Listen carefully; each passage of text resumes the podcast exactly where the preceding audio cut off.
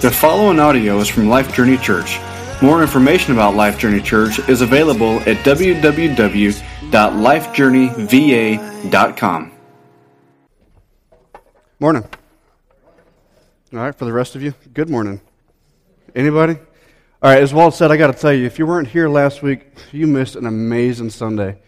I wish that every Sunday we could experience the, uh, the ingredients that we had last week that aren't usual, such as baptism celebration and obviously an influx of guests to celebrate Easter with us. So if this is your first time, or, or maybe your first time in a long time, I've really got to echo Walt's thoughts and say that, I mean, you've missed out on an amazing 20 months or so of Life Journey Church being in this high school meeting weekly. God's doing some incredible things among us, and He's not finished yet.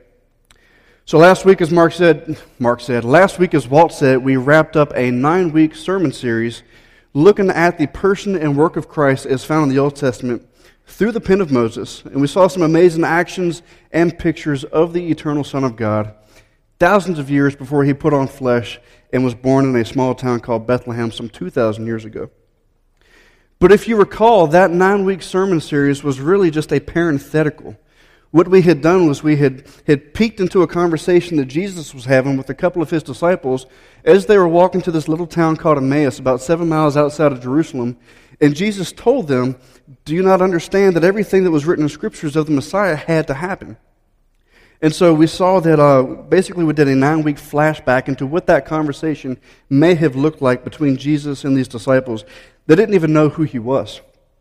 And so what we're going to do today is we're going to finish out Luke's account of Jesus' resurrection then we're going to continue Luke's flow of thought into the book of Acts, which Luke also wrote. And for the next few weeks, starting today, and for the next three, possibly four weeks, we're going to examine really the formation, the foundation, and the function of the New Testament church. And we're going to see just how it is that Life Journey Church fits into the biblical narrative. So, having said that, turn in your copy of God's Word to Luke chapter 24, whether you've got your Bible, a phone, iPad, uh, I was going to say, if you don't have one, we have some on our welcome table, but that might be a bit of a hike for you. But nonetheless, we're going to be in Luke chapter 24. And as you turn there, let me quickly set our context. Remember, in the text, it's still Resurrection Sunday. I know we celebrated this last week, but everything that we've covered for the last uh, really 11 weeks, counting today, has all taken place in the context of Resurrection Sunday, that first day when Christ was risen out of the tomb. And in this account, as I said, he's talking to two of his disciples that they, they just, they're supernaturally prevented from recognizing that they're actually talking to Jesus. All they know is Jesus died on Friday. He, some of the guys went to the tomb. His body wasn't there. And we just really don't know what's going on. But we thought that he was the one. We thought that maybe he was the Messiah. But he's gone now. We just really don't know what to do with that. And so, throughout the course of this conversation, Jesus begins to lay out the reality that all of Scripture was designed to point towards the Messiah, the deliverer of God's people. And as this band of travelers walks this road from Jerusalem to Emmaus, Jesus systematically walks with them through the writings of Moses and the prophets the entire time, making that Christ connection for them. And again, we really don't know the specifics of that conversation, but as you saw with just our very quick snapshot through Genesis and part of Exodus, Jesus is everywhere. And so there was no shortage of content. Then in verse 28, we find that as they get to Emmaus, Jesus and these two disciples reach a fork in the road. They reached that point in their journey where the disciples were going to go one way, but, but Jesus was actually getting set to go the other way. He intends to head on past this town. But these two disciples that Jesus was talking to weren't quite ready to end this conversation. And they said, Please stay with us, for it's towards evening, and the day is now far spent. I said, Come on, sir, it's too late to travel. The day is getting late, it's getting dark. We don't have lights on the roads. You have no cell service. Why don't you hang out with us for a little bit? At least eat food with us. They wanted this conversation to continue.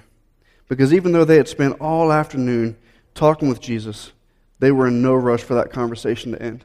And I love quiet times like that. You ever have those periods where you're sitting and you're reading the Word and, and the Word is reading you, and it's almost like every word you read, it's like the Holy Spirit's just breathing life into your flesh? I guarantee you, this seven mile long conversation, whatever the duration was, probably felt like 15 minutes, and they weren't ready for that to end. And so they go into the house and they begin to eat supper together. And as Jesus blesses the bread and breaks it and gives it to them, he supernaturally lets them see that he is Jesus. And right about the time their eyes grew to be the size of a saucer, Luke says that he vanished from sight. And they looked at each other and they said, Did, did our hearts not burn within us while Jesus was talking to us and walking with us and explaining all of these things in Scripture? That was Jesus. I knew there was something about this guy. But, and they wasted no time going back to Jerusalem so they could relay to the 11 disciples, plus everyone that was with them, what had just happened to them.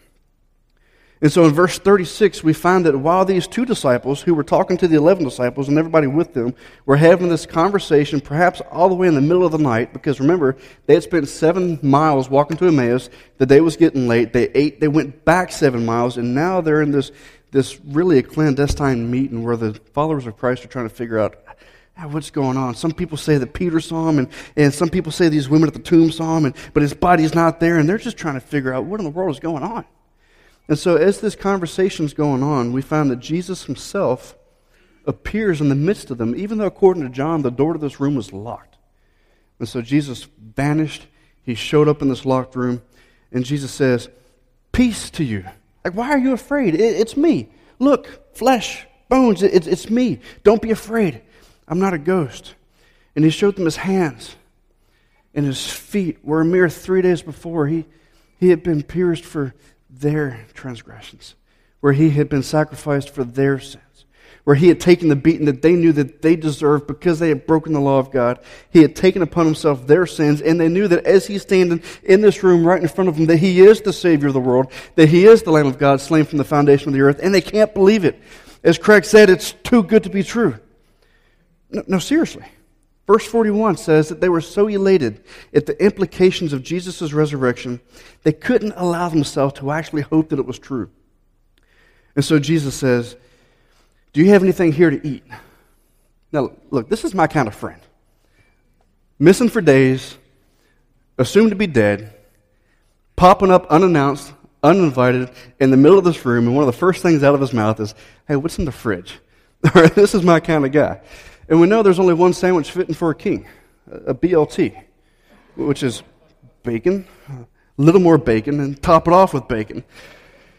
Remember, not the best part of the new covenant, but definitely a perk. Um, but as we laugh about this, just, just picture with me. Can you imagine? Can you imagine what Jesus is thinking? I mean, he's standing in front of this group of men, perhaps women as well, who can't believe that it's really him who can't believe that after all they've experienced in the last three years, particularly in the last three days, they can't really believe that it, that it could be true. That the Messiah truly could have came, that he truly could have bore their sins, that he truly could have suffered the wrath of God, and yet still be in this room with them. And Jesus is like, you have some food, I'll eat something and show you that I'm real. But can you imagine the twinkle in his eye as he's standing in front of this people?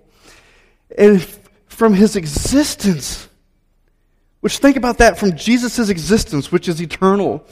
He's been looking forward to this moment where he, he can stand in front of these and say, Guys, I've done it. I've done it. I took your sin upon myself. I've made you right with the Father. I am the way, the truth, and the life, and I've done this for you. You, you got some food? I'll eat a stinking sandwich if you need me to prove that I'm real and that this is true. And so they gave him a piece of broiled fish. He might have been a pescatarian definitely not a vegan. Jesus ate himself some fish. They should have gave him some bacon, but they didn't realize at that point that the old covenant had been annulled. But Jesus is, it's like he's saying, see, guys, look, the ghosts eat. He says, make no mistake, I'm supernatural, but, but I'm real. Give me some food. Let's eat. Ghosts don't eat. And so he said to them in verse 44, he said, Remember what I told you when I was with you?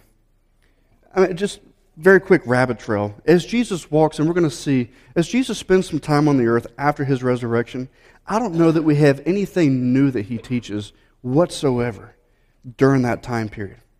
And so, really, the only thing that we're, we're learning now is really what he taught while he was on earth. Because now that we have the new covenant lens by which we can see Scripture, everything begins to make sense. And Jesus said, Did you not listen to everything that I told you when I was with you?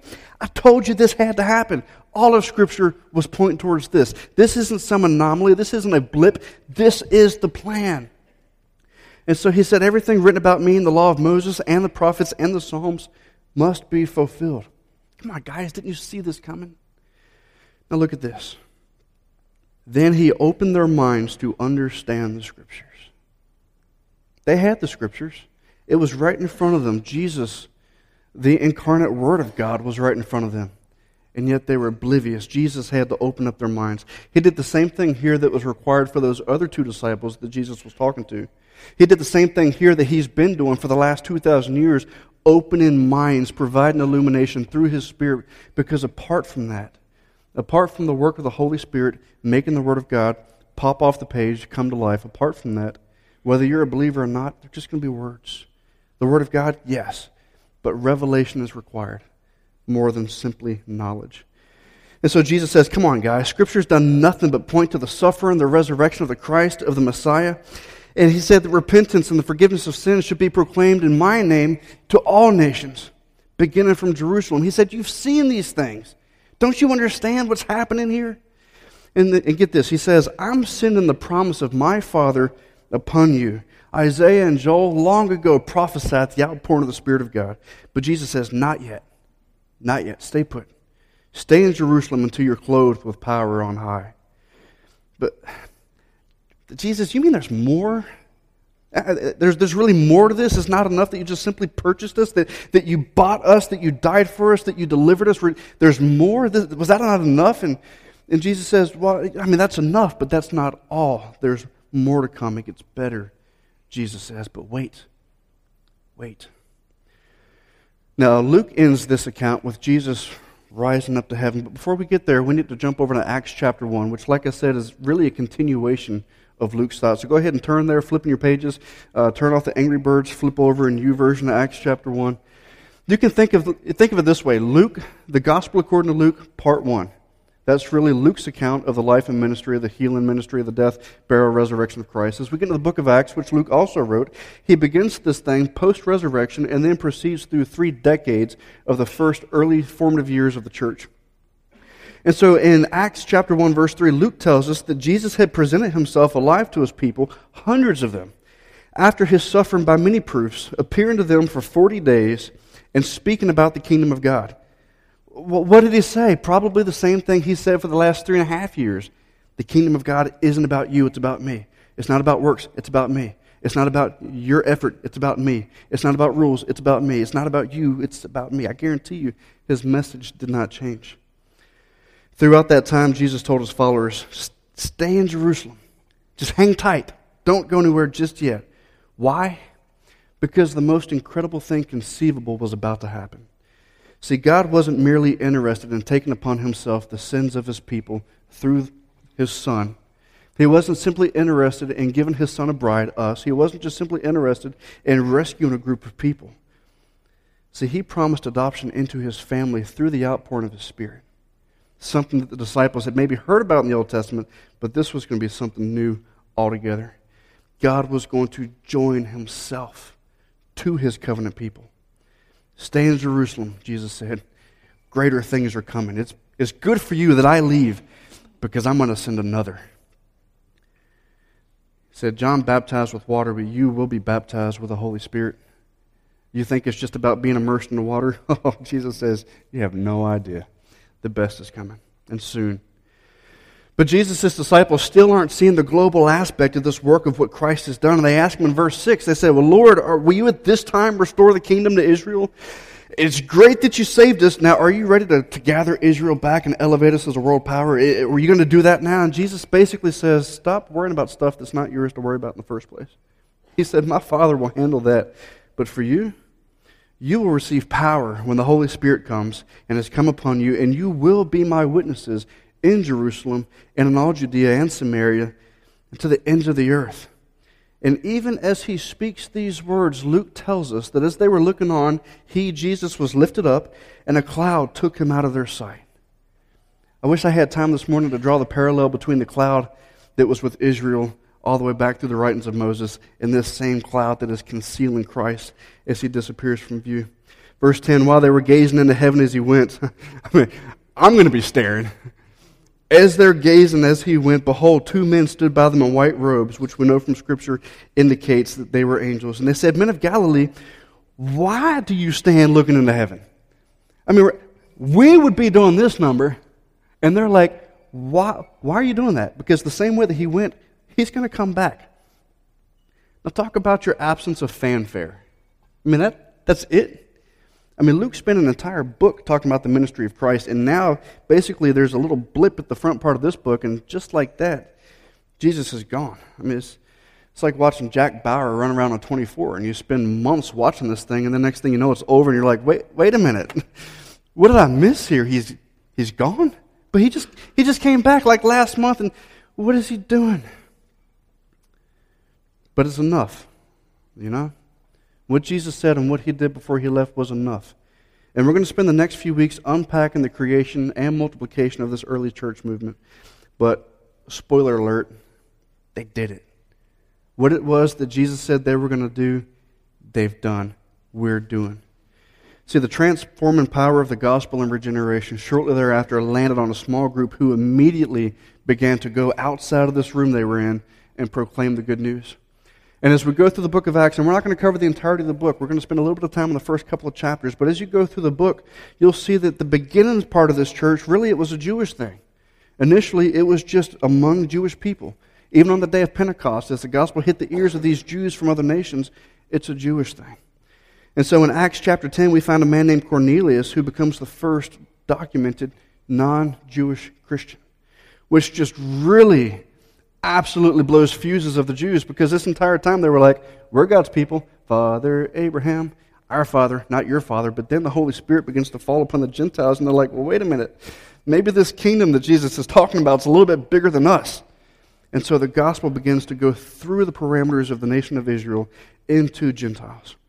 And shortly after this, God scatters his church through means of mission and persecution. And so in AD 42, Mark who would just spent 18 months walking through his account of the gospel of Christ, takes the gospel with him to Egypt. A few years later, we see that Paul goes to Turkey and does the same thing. In AD 51, Paul then goes to Greece, and a year after that, Thomas, you know, Doubting Thomas, we don't even have time to talk about him this morning, but he's not as bad as what you think. All right? We need to cut the guy some slack. Thomas goes to India. In AD 54, now some two decades after the resurrection of Jesus, Paul heads out on his third missionary journey, greatest missionary ever. Let's fast forward a little bit. By AD 174, the first Christians are reported in Austria. In AD 280, the first countryside churches are reported in Italy, which is huge because now the gospel is going outside of the, the busy city center and starting to reach into these small countryside countries and villages. By AD 350, sincere or not, history shows that about 53% of the Roman Empire confessed Christ as Lord. Do you remember the empire that murdered him? Rome. We're talking some 33 million people saying Christ is Lord. You can't stop the message of God's grace. In AD 432, St. Patrick heads over to Ireland not to start a bar or a holiday, but to plant churches and take the gospel. Don't even have time for him this morning. In AD 596, Augustine, Augustine, determined or depends on your level of education, uh, takes a team of missionaries into now what is known as England, and in that first year, 10,000 people are baptized. 10,000 people in one year in one place. By AD 740, Irish missionaries have hit Iceland. Now, how did the Irish missionaries get the gospel? St. Patrick. So they received the gospel, and now what are they doing? They're going, they're taking it, they're spreading it. By AD 90, missionaries are in Norway. By 1498, Christians are reported in Kenya. Slow, steady, growing, can't stop this movement. By the 19th century, multiple denominational and independent missions agencies are being formed in our very country, retracing the footsteps of the gospel, reestablishing gospel footholds where they had been lost, and even now we are continually striving to reach into the darkest corners of the globe where the gospel has either been lost or has not yet been taken to, and taking the message of God's grace with us, doing everything possible to reach all people. This zeal for spreading the fame of God landed in Walt Davis's heart in 2011 prompting him to uproot his family, to resign from his job, to, on an act of faith, say, we, have got to go to Crozet, Virginia, or Crozet. I don't even know if you knew how it was pronounced when you first said, This is the place. Need to take the gospel there. The following year, my family moved here from Indiana to help Walt launch Life Journey Church from this very high school where, two, where seven days ago, 200 people were in here listening to the same message that Jesus told that initial group of people take it worldwide. We're doing it here. You can't stop the gospel. See, Life Journey Church began as a dream to spread the fame of God to our neighbors, to our nations, and we're seeing it happen weekly as a corporate body in pockets of one, twos, and threes and small groups of discipleship, where either as a body or in these pockets we're able to dive into the gospel deeps and realize this is who we are in Christ. This is what's been done for us. And so it's no longer about, well, what do I do? What do I have to do? What do I need to do to make God happy continually? What do I need to do to make God still love me? What do I have to do? It's not about that. It's about it is finished. And as we realize that from every aspect of Scripture, which points to Christ, we're transformed. We're also spreading the fame of God not just in the multiplication of disciples, but in the multiplication of community groups. The idea that we're pursuing is to be a church of community groups, not simply a church with community groups. And so, what began as one group meeting in Walt April's living room in 2011 became two groups, three groups by 2012, four groups in 2013, and now in 2014 we have five community groups that are actively transforming our communities and our surrounding culture with the gospel of Christ. The dream is to have a community group on every street of every block of every neighborhood. Slow and steady wins the race. We're going to get there. We're also spreading the fame of God through the multiplication of churches. Currently, Life Journey Church sponsors two church planters in the U.S. We also go to Guatemala. We've been with Calvin and Nathan. Definitely don't have time for that. But we're taking the fame of God and we're trying to actively support church planting locally and domestically. But in addition to that, another church has landed on our radar called Grace Church, located across the mountain and ministering to Waynesboro and her surrounding communities. Grace Church exists to make devoted followers of Christ within her community and around the world by faithfully proclaiming and living the gospel of God's grace found through Jesus Christ. There are five driving values behind that mission. I know that there's more, but there's five that, that really form the nucleus of who this church is. And hopefully they can resonate with us because hopefully they are values that we indeed all hold dear. And the first is this transformational grace. See, grace is God's unmerited favor, it's His pouring out His blessings upon His people. That He saved us, that He made us was an act of grace that we had the chance to experience something of God by seeing His attributes through His creation is an act of grace, that He saved us even more so. And so, Grace Church recognizes the ever present need for grace to fuel and drive absolutely everything she does, whether it's through their gatherings, community groups, volunteer service, community outreach. In everything, they seek to receive and reveal the unconditional grace of God. Second value would be the supremacy and the sufficiency of Scripture. See, Grace Church believes that while the Bible is not God's only source of revelation, it's God's special source of revelation. And so everything that Grace Church does as a body or as an individual is grounded upon the authoritative principles of God's Word as together they seek to prayerfully learn, apply, and then teach others what it is that God has said. In the center of this, understandably, is gospel centricity. And so here's the thing this is what makes the gospel truly good news. The gospel isn't simply, well, I accepted Jesus, and so now I have a free ticket to heaven. I mean, that would be good in and of itself, but the gospel is more than that because in his death and burial, our, our dead inner man was cut out from us and removed. And so now, who we are now after conversion, looking back to who we were before conversion, we can't even be that anymore because that element of us is gone. We have this new creation. In his resurrection, Jesus now gives life. Not just a, card that says you have eternal life. I'm talking legit, real spiritual life within you that is fused to the Holy Spirit of God. That's what makes the gospel good news. It's not simply, I forgive you. It's, I accept you, I adopt you, I embrace you, I love you, you are mine. And when I look at you, yes, we are not perfect yet in this flesh, but that's not how God relates to us. God relates to us now on the basis of what He has created within us. And so now the rest of our existence is simply dwelling on that and letting that leak out of us. Letting the fruit of the Spirit come as a byproduct of abiding in the one who has saved us. And so the gospel drives everything that Grace Church does from strengthening families, gathering in corporate worship or community groups, developing leaders, multiplying disciples, Fourth core value of Grace Church is relational commitment. Because as the gospel of grace continues to transform their members, Grace Church wants to be relationally committed to each other. They serve one another with excellence as they fulfill the various ministries that God has put within them to do, while also enjoying the authentic transparency that comes with close fellowship. And because of their commitment to God, to each other, they're able to joyfully, willingly give of their time, talents, and treasures as together they achieve the mission that God has built them for. Fifth core value is missional compassion. Grace Church is a missional church. As they make relevant inroads into the culture around them, they're able to further God's kingdom one relationship at a time. And their evangelistic zeal isn't simply for their local community. They have an eye on the neighbors, on the nations, and are actively training church leaders, missionaries, church planters, and equipping God's people. And so by now you're probably wondering, well, why is he talking so much about Grace Church? And why have I never heard about this thing? Well, you've probably never heard of it because it doesn't exist yet. We're going to plant this thing together. I wish that I had time to walk with you this morning through the past seven months. If Walt and I have, as we've prayed, we've talked, we've strategized about how to reach Waynesboro specifically. See, Waynesboro right now, according to the latest demographic analysis, is 68% unreached, which means that about 13, 15 miles, I don't even know which way we're facing, that away over the mountain, there are some 14,000 people who currently either have no idea who Christ is or they're simply not interested in pursuing a relationship.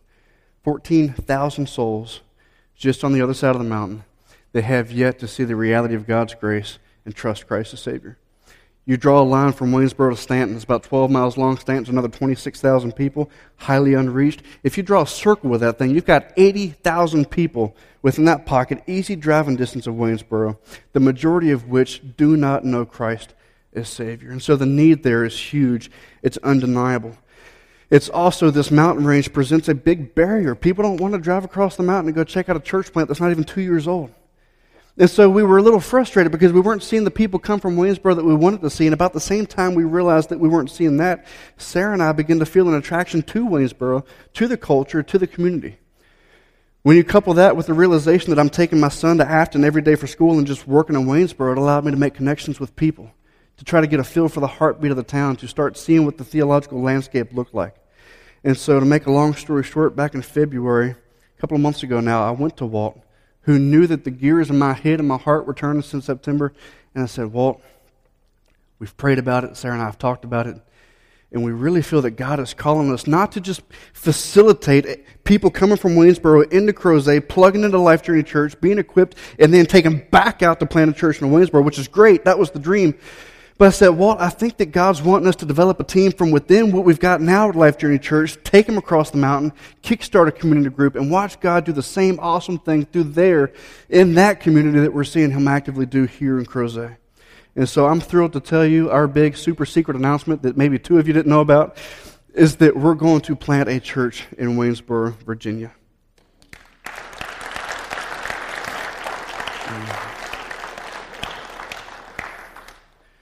When I told somebody this a couple months ago, their response was this I've been praying so hard that you would leave.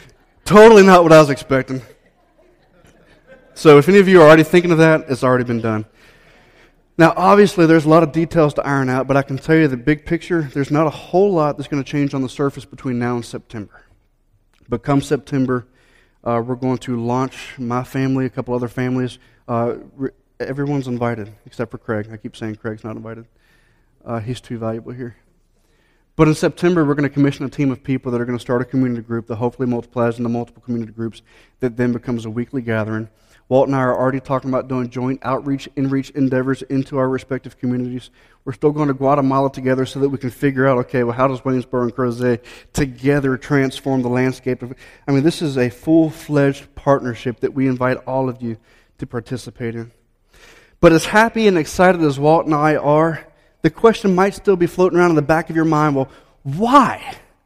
I mean, maybe it's why plant a church in Waynesboro, but maybe the question is, well, why plant churches at all? And that's a good question, a great question, because, because we know that Jesus' followers did that. We know that what had started in Jerusalem has now spread everywhere. Obviously, that grassroots moment or grassroots movement took off like nothing else. And we're going to explore the ins and outs of that. We're going to look at how that happened, perhaps where it happened and why it happened. But I want to take the last few minutes that we have this morning and really flesh out the answer to this question. Why were the early followers of Christ compelled to take this life endangering message of God's grace to the ends of the earth? And why should we? Now, obviously, a very quick and easy answer to this is Jesus said, do it. Said, do it. Let's do it. Got a job to do. Jesus told us to do it. And that's true. All right, he most definitely commanded his disciples through this great commission to take the gospel worldwide. But it could be argued that on the day of Pentecost, as Jews from every nation under the sun heard this gospel in their language and then took it back, it could be argued that the Great Commission was fulfilled. So you could sit back and say, well, Jesus did command it, but it wasn't for me. But here's the problem. Right now, there are 42% of our global population, billions of people, who, regardless of the activity of the early church 2,000 years ago, have no clue who Jesus is. And so the day we stop proclaiming Jesus' fame and the glory of God to everybody that we can had better be the day Jesus comes back. And I would even say that the day he comes back, we're just simply going to shout it even louder. And so you can look at that and say, ah, well, it was done. But look, people are separated from Christ. Should we be missional just because Jesus told us to? Thursday was Sarah's birthday. And I had a blast taking her out. We ate dinner and watched a movie, God is Not Dead, if you've not got the memo yet. Uh, good movie.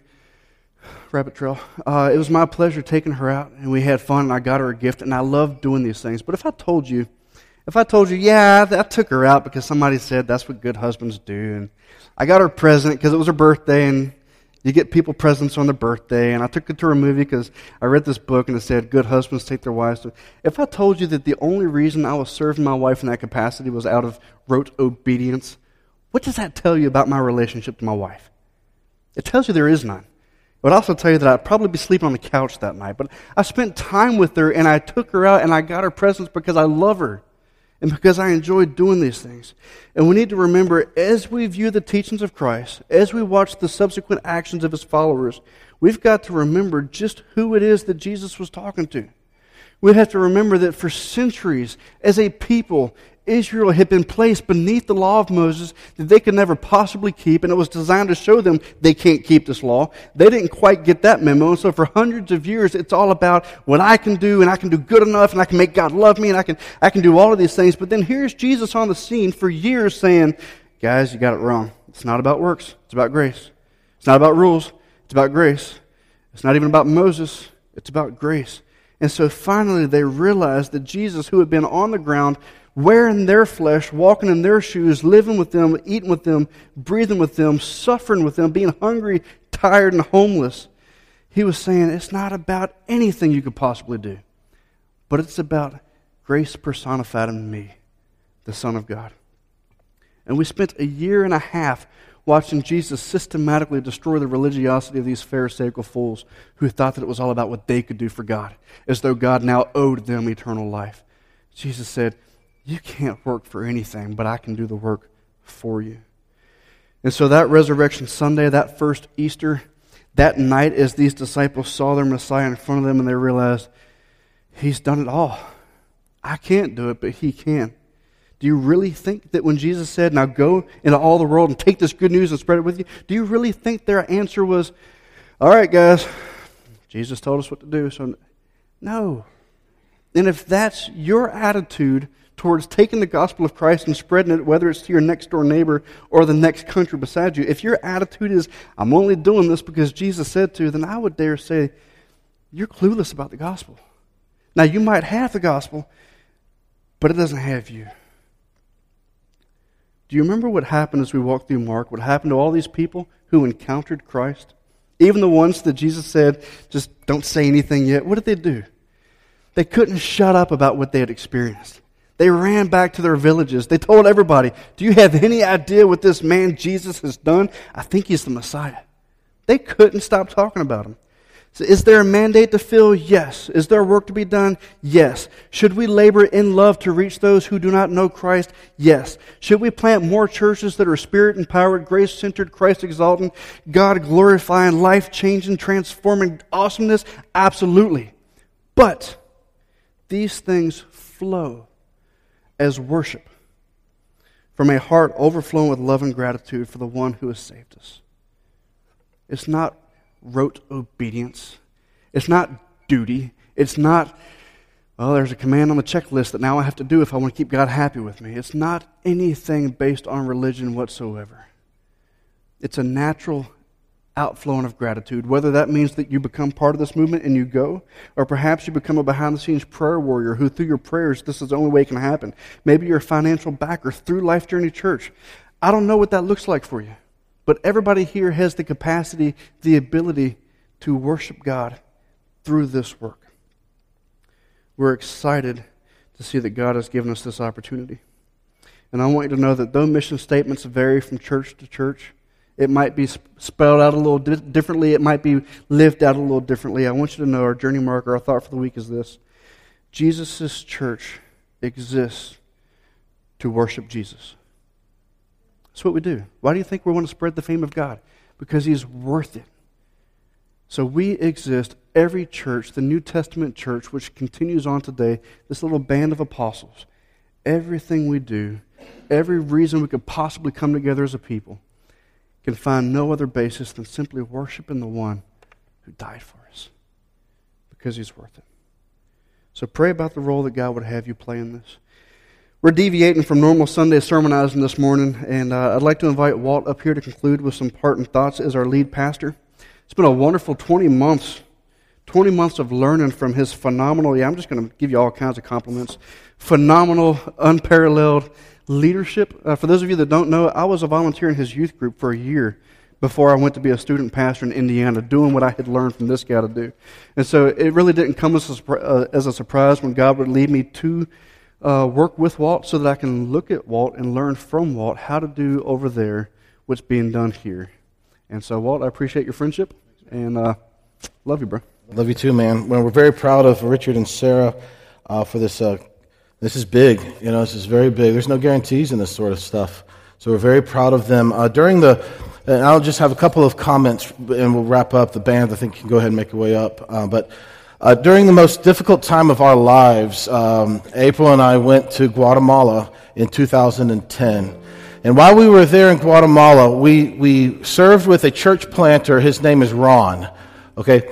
Uh, which is kind of cool because in Spanish they say rum, you know, so his name's Rum uh, but whatever. But we served with him, and this was his whole vision, was to plant a church in this very remote village in Guatemala called Xejuyup. And, and the idea was to plant this church in this very remote village with the explicit desire of planting churches in the dozens of even further remote villages around Xejuyup. Okay, we got that picture? So he's got this hub to then plant churches all around. And in 2010, God used that one week there in April in my life to just totally, totally rock our world for what we believe God wants us to spend the rest of our life doing. And so we moved up here, as Richard said, in 2011 to plant this church of Life Journey Church. And I remember uh, we joke about this when we were first having Bible studies just in my living room there in the Highlands neighborhood, just, you know, uh, two and a half years ago we had like maybe 12 people. I think maybe the Schweitzerts were there, uh, uh, Angie Breiving, uh, Leela. And, and we were there and we were talking with 12 people. We are there talking about the next church we're going to plant. it's like, how, how in the world are you going to talk about planting a new church when we hadn't even like taken an offering yet, you know, for this church? You know, like what, what, how does that work? And I didn't know, and I still honestly don't know, but how cool is it now to kind of see how God has continued to pave the way uh, that on our second anniversary, this coming September 7th, prayerfully we'll have a whole row of people from our church, and maybe even from Waynesboro that aren't even a part of our church that Richard builds relationships with, that we are going to commission to send across the mountain to be a part of Grace Church on our second anniversary. Um, when, uh, if you've been coming here for a while, this, this shouldn't be a surprise uh, because we have had hanging for over a year now the fact that we seek to multiply disciples groups and churches. And so when we hear the news that we're just the multiplying a church, it shouldn't be news, but it's exciting because now we're actually seeing it actually starting to happen. Now, I don't know what your background is like, but a window into my background, and I was sharing this with our leadership team last night, is that I come from a, a church background when, when people, they leave and if enough people leave a church, the church, what? Splits. That's the culture that I'm from. The culture is you get mad, and so you leave. And if enough people get mad at the same stuff, the church splits. I could mention names of some churches in our area, uh, and the first thing that comes to some of your minds is, oh, well, that church always splits, that church always splits, that church always splits.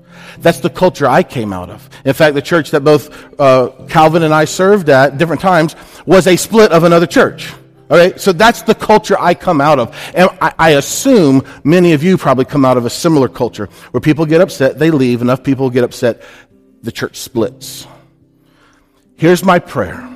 My prayer is that Life Journey Church, that we develop a culture, that God develops a culture, where we don't see people leaving. Listen, we see people being sent. You see the difference? We don't see a bunch of people leaving and therefore the church splits. We want to develop a culture where enough people are sent and so the church multiplies. You see the difference? It's a huge difference. But we, we, we've got some, some work to do in our own minds to make up for ourselves that we're not going, we're not a church of people leaving and, and church splitting.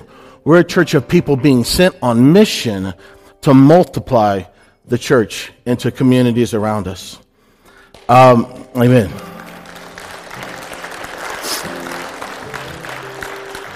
I just want to finish with a story, and we're going to stand up and we're going to sing some worship songs. Um, Mark chapter 2, Jesus was um, ministering. He went away to pray, and Peter comes and said, What are you doing? We got to get back to the village because people are wanting you to like touch him and heal him. And this is what Jesus says in verse 38. He says, Wait a second, Peter. Let us go to the, anybody remember? To the next town. Let us go to the next village because that's why I came from heaven to go to the next village. I was telling you about our trip in our time in Guatemala. When we were down there, five of us from Life Journey, when we were down there this last summer, uh, we, were, we were doing a nighttime uh, event. And, and, Calvin, you were there with me. You took pictures of these lights. There was up on top of the mountain, like as, I mean, we were already on top of the mountain, but then there's even more mountains. It, it, there was these lights and Calvin and I, we were looking at those lights. Remember this? We were looking at those lights and we say, man, what's up there? So the next day, we get, I get in the truck with Ron Maggart, our missionary, and we travel up this crazy road, a road that you'd never want to be on. Um, we travel up there and we finally find what's up there, this next village. Well, we talk with some people and we're making our way back down, and there, were, there was a man walking down the mountain. And so we pick him up. He's in the back seat. His name's Diego. You're going to need to remember that name, Diego. His name's Diego. And I don't speak Spanish, right? But Ron does. And so they're talking, and I'm just like, hey, make sure we, you know, give him a track, give him the gospel, give him something, right? So Ron's talking with them. And they, they, he shares Christ, and he says, are you a Christian, Diego? And this is what Diego says. He says, no, I'm not, not at this time. And so we continue on, and Come to find out, Diego was act- is actually the, in charge of the school up in that top village that we went to. And Diego, ever since we were there that day, has been calling and emailing regularly for a group from America to come back and to go to his village to tell uh, about, about American culture, about uh, America, and about, you know, different things. And so Ron has taken that opportunity to continuously talk about the gospel. Well, Diego called Ron a couple days ago and said, uh, Ron, I, I want you to send me, to email me your beliefs, your Christian beliefs, what this is all about. So Ron, of course, did.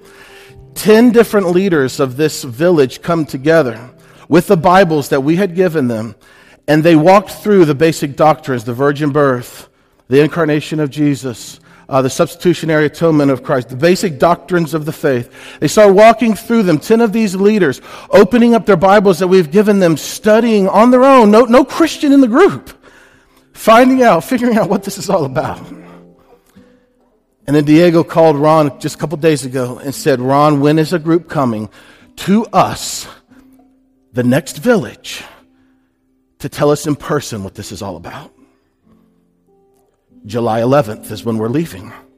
We've got a team from our church and a team from another church that's going to that village, the next village, to tell them the reality of Jesus. Now, I don't know what's going to happen, but what I'm seeing happen is as we lift up the name of Jesus, God's going to draw people to himself.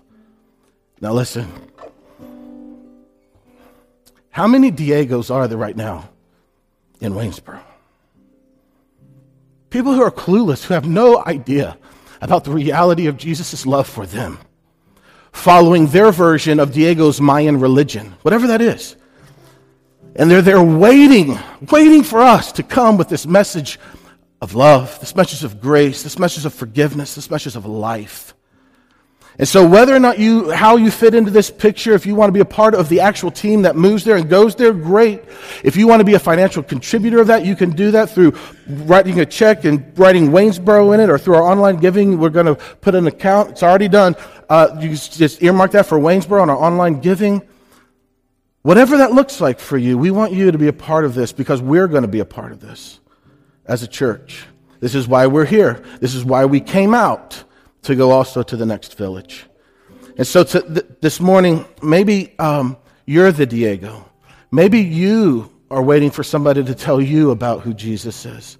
Well, we're going to stand and sing in a couple of seconds. And Richard and I will be available. If you want to come and talk about what it means to believe in Jesus, man, we would love to talk with you. No dumb questions, no silly questions at all. Any question is a fair question if you have a question about Jesus this morning. But you know, I'm pretty sure that maybe your neighbor your coworker, maybe even a family member of yours is a Diego. Just waiting for you to invite them to come here. Just waiting for you to tell them about this hope that we all have in Jesus. So let's go ahead and stand, and I'm going to pray over us, and then we're going to close out with a couple of worship songs. If you want to come and talk, pray, whatever you'd like to do, I encourage you to come. Father, we thank you for this morning. We thank you for what you're doing, God. We thank you for the reality that nothing, nothing, nothing can, will ever stop the reality of this message of grace. And God, I pray that you would help us to understand the message of grace better and better. Father, may we always be diligent to understand the message that Paul first preached to the Galatians, because anything else is another gospel. God, help us to understand the pure reality of grace. Unmixed, uncompromised. So, Father, I thank you for what you're doing. God, we pray that you would help us over these next uh, transitional months leading up to September. God, as we pray that leaders within our church will rise up to overtake uh, major ministries, that families would, would, would surrender to the call to be a part of the Waynesboro plant. Whatever that looks like, God, we pray that your, your spirit would lead and that, as Richard has already said, we do this not because of a simple command, but we do it because we who were once dead have been made alive. And we just can't shut up about what you have done in us. In Jesus' name, amen. Thank you for listening to this message from Life Journey Church. Feel free to distribute this podcast, but please do not charge for it or alter it in any way. For more information about Life Journey Church, visit us at www.lifejourneyva.com.